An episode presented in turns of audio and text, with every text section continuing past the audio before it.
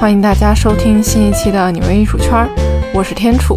纽约的夏天真的是来了，我呢也打完疫苗了。上周末天气特别好，我就去了纽约著名的第五大道逛逛街、压压马路，然后也不知道怎么了，就突然想到了已故纽约时尚摄影老炮 Bill Cunningham 比尔·坎宁安。想一想，如果我十年前在同样的地点，或许还真的能偶遇到他。比尔·坎宁安是谁？他在纽约这座城市拍了五十年的照片，用相机作为画笔，描绘了整个纽约城的社会风貌；用相机作为钢笔，书写了跨越几十年的街头时装史。如果你不知道他，没关系，我就先举例一下他的重要性吧。就比如说，首先，他被誉为街头时尚摄影创始人；其次，他是《纽约时报》最宠的摄影师，没有之一。比尔·坎宁安去世的时候呢，《纽约时报》狂发了十几篇文章去哀悼老爷子。还有就是电影《穿 Prada 的恶魔》的原型，《Vogue》杂志美国版主编、时尚女魔头安娜·温图尔，她对比尔·坎宁安真的是赞赏有加。包括安妮·海瑟薇、老佛爷等等的明星和时尚圈人士都特别的尊重老人家。二零一零年，一部名为我们都为比尔着盛装的纪录片刷爆全网，让更多的人知道了这个骑个自行车、穿个蓝色工装服、脖子上挂着个相机、吃着三美元一顿的饭、住在连独立卫生间都没有的鸽子屋里，在纽约街头溜达拍照的可爱老爷爷。自行车、工装服、相机也就成为了代表比尔的三件套。那其实这部纪录片呢，拍摄的初衷就是为了纪念比尔·坎宁安对整个时装行业的贡献。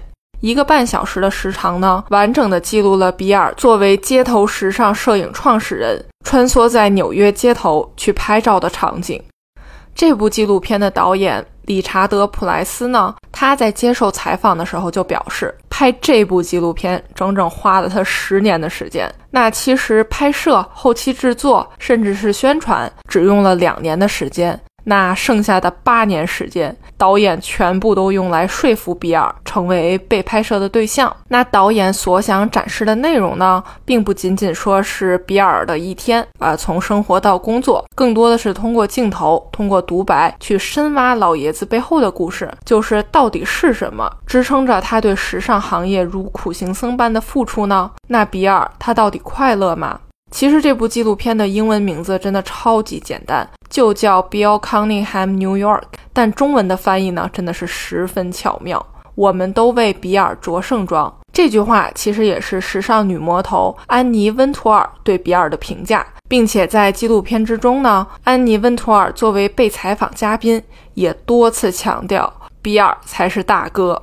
那其实你别看比尔·坎宁安的照片拍得这么好。他在艺术圈和时尚圈有崇高的地位，受到推崇。但其实呢，他并不是科班出身，他呢是哈佛大学高材生，还上过战场，创立过自己的时装品牌。最终在三十多岁的时候，才第一次认真的开始拍照。经历过种种之后，比尔最终选择了他认为最自由的职业，那就是时尚街头摄影师，并且比尔不为别人打工。他只为自己而活。比尔的故事真的是太传奇了，就听我慢慢的为您讲。一九二九年，比尔·坎宁安呢出生在美国波士顿一个天主教工薪阶层家庭，在四个孩子中呢排行老二。但是受到家庭浓厚宗教氛围的影响呢，他的父母真的特别难接受新鲜事物。而比尔成长的年代呢，正是美国战后社会经济发展。年轻人开始极具反叛精神的年代，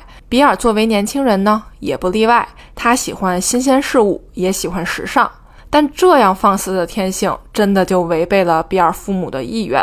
尤其是时尚这件事儿，在当时相对保守的社会环境中呢，也是因为美国战后社会中的人们有很浓烈的英雄崇拜主义倾向。那人们就会认为，或许只有那些扭扭捏捏的娘炮，这些人才会从事时装行业。那其实比尔的父母也不例外，真的是特别反对比尔做相关的事情。就比如说吧，比尔在中学的时候，就从一元店啊，当时其实是一毛店哈，就是一毛钱的商店去买材料，然后自己去做女士的时装的帽子。那他呢，还把其中一顶送给了自己的母亲。当然了，相对保守的母亲真的是万分嫌弃，也从来没有戴过。比尔后来就回忆到，当时家里人呢都觉得他多少哪有点问题。中学就用一双巧手做出了时装帽子，这一点听众朋友们可以牢记。比尔之后的发展之路和他息息相关。一九四八年，比尔十九岁，天资高且勤奋的他呢，顺利的考入了哈佛大学。这绝对是许多人做梦都想要进的学校。更气人的是，他还拿到了奖学金。那父母真的是笑开了花儿。大家呢也都觉得比尔的前途妥妥的，一片光明。然而，在大学生活开始后刚刚两个月，比尔就觉得哈佛的校风太过于保守，和自己追求新鲜感的性格呢，简直是背道而驰。于是，比尔毅然决然地退学了。这一举动真的是家人都快气死了，周围的人呢也觉得特别惊讶，认为这人怕不是哪有点毛病吧？父母在愤怒之余呢，只能拜托比尔从事广告业的叔叔，把在波士顿无事可做、整天逛里逛当的比尔弄到了纽约，和叔叔住在一起，并且呢，叔叔也帮他安排进了当时顶尖的百货公司去当广告业务员。父母当然希望说啊，比尔不要总是想着时尚啊、女装啊这些有的没的，踏踏实实找一份别人不会说闲话的工作就够了。但可想而知，广告业务员的工作呢，根本就没有办法满足比尔对新鲜感的追求，更是没有办法遏制住比尔对那个时代造型夸张、风情万种的时装风格的热爱。反而趁着在百货公司工作的机会呢，比尔更多的接触到了时尚业。聪明的他更是看到了时装行业的商机。还记得我们刚才讲了，小比尔呢已经动手做过帽子了，展示了他对制作女士帽子的热爱。没错，在百货公司干不下去了，但此时呢，父母和家人也在不停的逼他说：“啊，你别搞什么帽子了、时装了，不然呢，你就从你叔叔家搬出去。”那比尔呢，毅然决然地辞了百货公司的工作，也搬出了叔叔家。从此呢，他也再也不用在意别人的眼光了，可以自由大胆地表达对美和时尚的向往。于是，比尔呢就创立了自己的女士帽子的品牌，叫 William J。在纽约曼哈顿中城的位置呢，租下来一间房子，当做帽子店以及自己的住处。当然了，家里人呢已经被比尔这第二次离经叛道的骚操作再次气疯了，那是绝对不可能给他任何资金上的支持，那就任由他在纽约自生自灭吧。所以呢，为了维持生意，比尔不仅仅需要在餐厅打工赚钱，他还送过外卖，在酒店做过服务生，用这些零工赚到了钱，养活自己，支付房租，更重要的是支持自己继续做帽子的梦想。此外呢，比尔也找到了社会名流、艺术赞助人、慈善家，上世纪五十年代最富有的女人瑞贝卡·哈克尼斯。那瑞贝卡的老公呢，就是美国标准石油公司的继承人威廉·哈克尼斯。比尔凭借自己的才华、敏感的商业嗅觉、捕捉流行趋势的能力，成功的说服了瑞贝卡，争取到了一笔一千美元的天使投资。那这笔钱呢，也给了比尔很大的帮助，让他的生意慢慢的走上正轨了。设计各式各样的女士帽子，也就成为比尔最爱的工作，没有之一。比尔呢，在帽子店的后花园里举办了一场时装秀，在这之后，他的帽子就被社会名流们注意到了，那名媛们就纷纷过来抢购比尔设计的帽子，就连玛丽莲梦露也在其中。从此之后呢，William J 名声大振。并且被公认为是那个时代最好的帽子设计品牌之一。但随着生意越做越大，比尔呢，他虽然很享受设计帽子的过程，但他真的很讨厌那些老套的商业模式以及数不完的社交活动。比尔说自己呢，已经厌烦了为上流社会的太太们、明星们去做帽子，因为他们戴出来的感觉呢，每个人也都差不多，丝毫没有属于自己的特点。毕竟大家也都知道了，比尔呢，他是一个追求新鲜感的人，这样千篇一律的日子呢，也就不再适合他了。不过生活呢，仿佛总是在比尔已经走在了康庄大道，但却死活想不开的时候呢，主动的给他制造一个断崖。一九五零年，朝鲜战争爆发，比尔在抗美援朝战争期间呢，决定关闭帽子店去参军了，直到一九五三年退伍。一九五一年呢，也是正值二战之后，欧洲整体的重建，那也是需要大量的人力。比尔呢，就跟着美国军队驻扎到了法国。法国这个国家有啥呢？浪漫之都，时尚之都啊！这呢也算是一个契机，让比尔亲身接触到了法国的时尚。但由于自己的帽子店关闭了，但投资人的一千美元还没有还，并且呢，比尔在参军之后没有其他的经济收入，他只能低声下气的去请求家人帮自己还清款项，并且用每年九十六美元的军饷再去还给父母。那其实这段经历呢，也让比尔明白了一个道理：永远不要依附于权贵。退伍之后，比尔选择回到纽约，估计是因为之前的种种波折，让他终于踏踏实实的干了一份工作，制作女士帽子。比尔的人生转折点发生在一九六六年，比尔从一位当时超级有名的英国摄影师手里收到了一台当时价值三十多美元的相机作为礼物。比尔后来回忆说，那才是真正的开始。有相机加持的比尔·坎宁安呢，像是开了挂，马上就展示出了过人的摄影天赋。他呢，也被当时特别火的时装杂志《女装日报》录用了，成为一名兼职的时装编辑，专门负责在街头去采集路人的穿搭照。但其实比尔的初衷呢，是在街头发掘这些与众不同的女性，挖掘她们是如何通过改造时装。想想看，这也确实符合比尔一贯的追求新鲜感的性格。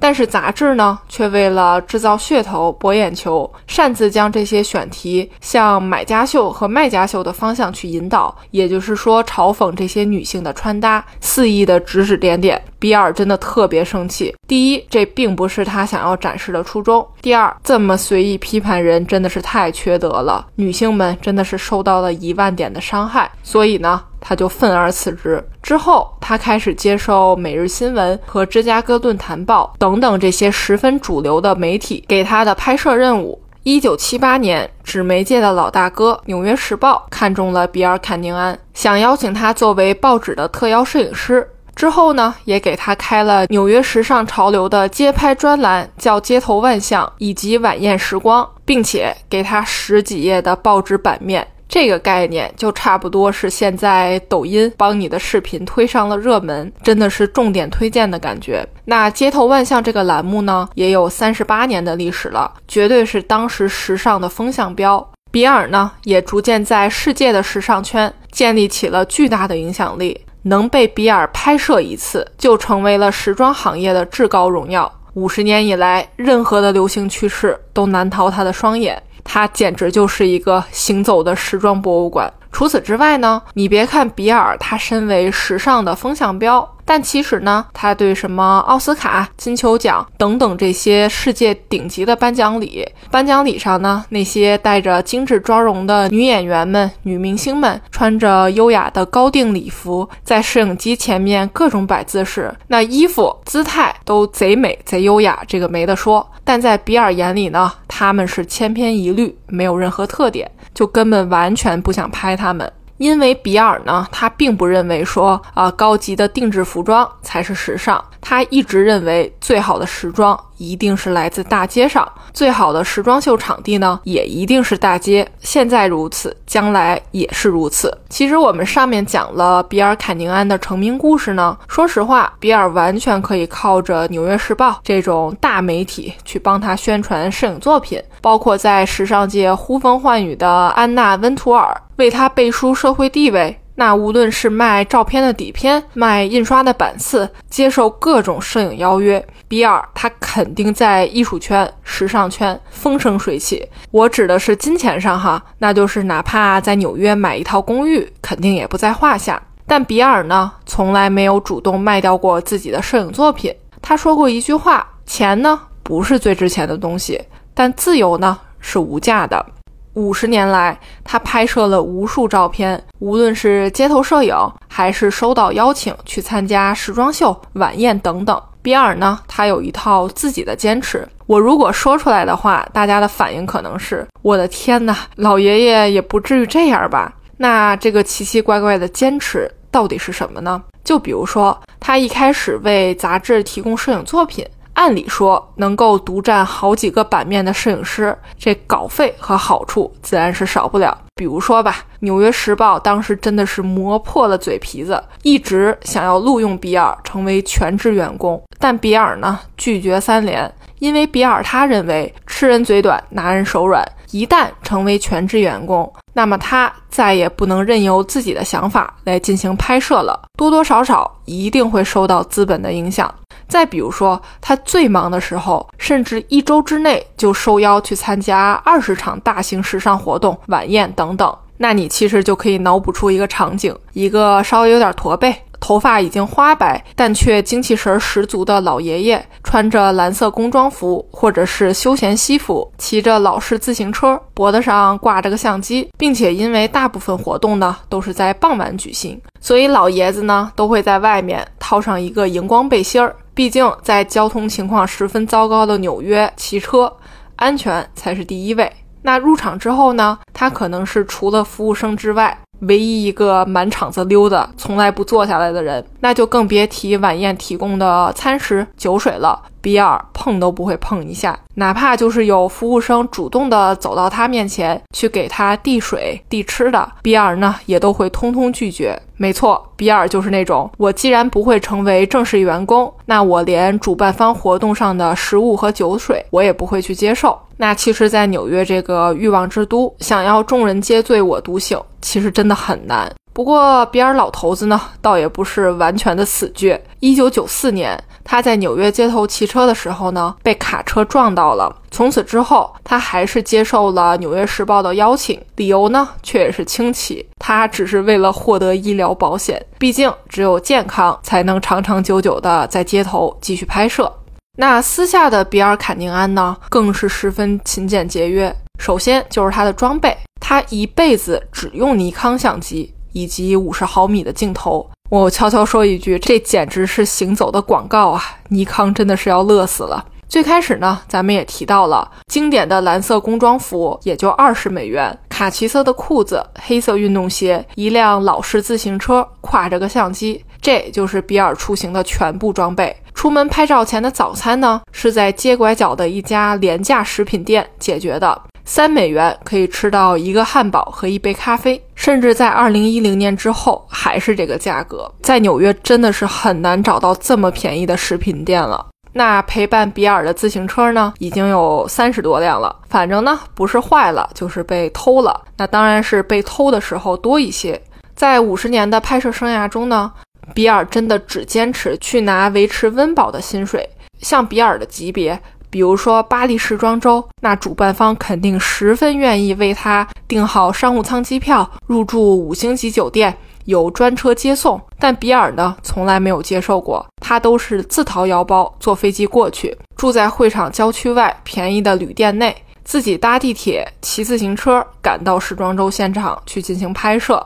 那至于他在纽约住的地方呢，那就真的是太难想象了。大家可能想，比尔再节俭，那他起码在纽约有一间小小的公寓，可以自己做顿饭啊，煮个咖啡之类的吧。哦，对了，其实这里还要再补充一句，比尔呢，他是终生未婚，所以呢，比尔呢，他当时和几个老艺术家一起栖身在纽约卡内基音乐厅的建筑中。比尔的房间呢，真的是小到不能想象，里面全都是铁皮的档案柜，从地板到天花板，里面装满了比尔拍摄的照片底片，各类的画册呢，真的是塞在了房间的每一个能利用的角落，柜子底上、地上，真的是没有落脚的空间。没有电视，也没有电脑，没有衣柜，唯一可以被称为家具的，就是一张被文件柜紧紧包围的一米二的单人床。那就更不用说独立卫生间和厨房了，这些通通没有，通通是共用的。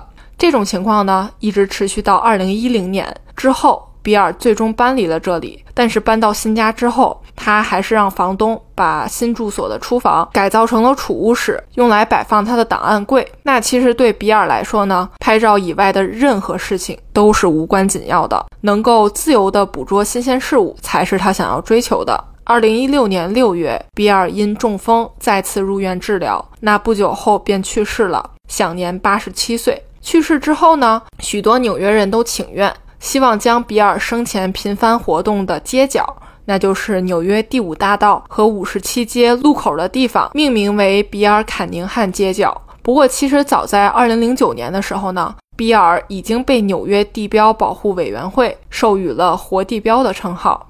其实我也思考了很多，到底应该用什么方式去结束这一期节目呢？其实我也不想再用那些特别夸张、特别华丽的词藻再去夸老爷子了，给大家最后讲一个故事作为结尾吧。其实我在一开始也提到了，在比尔去世之后呢，《纽约时报》狂发十几篇文章来悼念老爷子。其实我都看了，但我觉得其中一篇真的特别感人，那就是集结了路人甲乙丙对比尔的回忆。其中一个小哥写的是。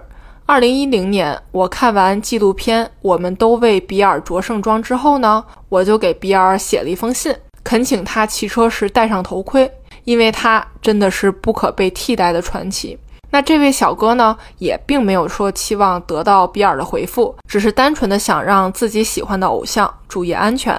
那意想不到的是呢，几个月之后的二零一二年一月十号，小哥竟然收到了比尔的回复。比尔写道。亲爱的叉叉叉，感谢您的提醒，我现在有两个头盔了，并且呢，我也意识到了佩戴头盔的重要性。不好意思，这么晚才回复你，我才有时间。新年快乐！落款呢是比尔·坎宁安。很有意思的是，这张明信片呢，并不是从纽约寄出来的，而是在波士顿的某个博物馆。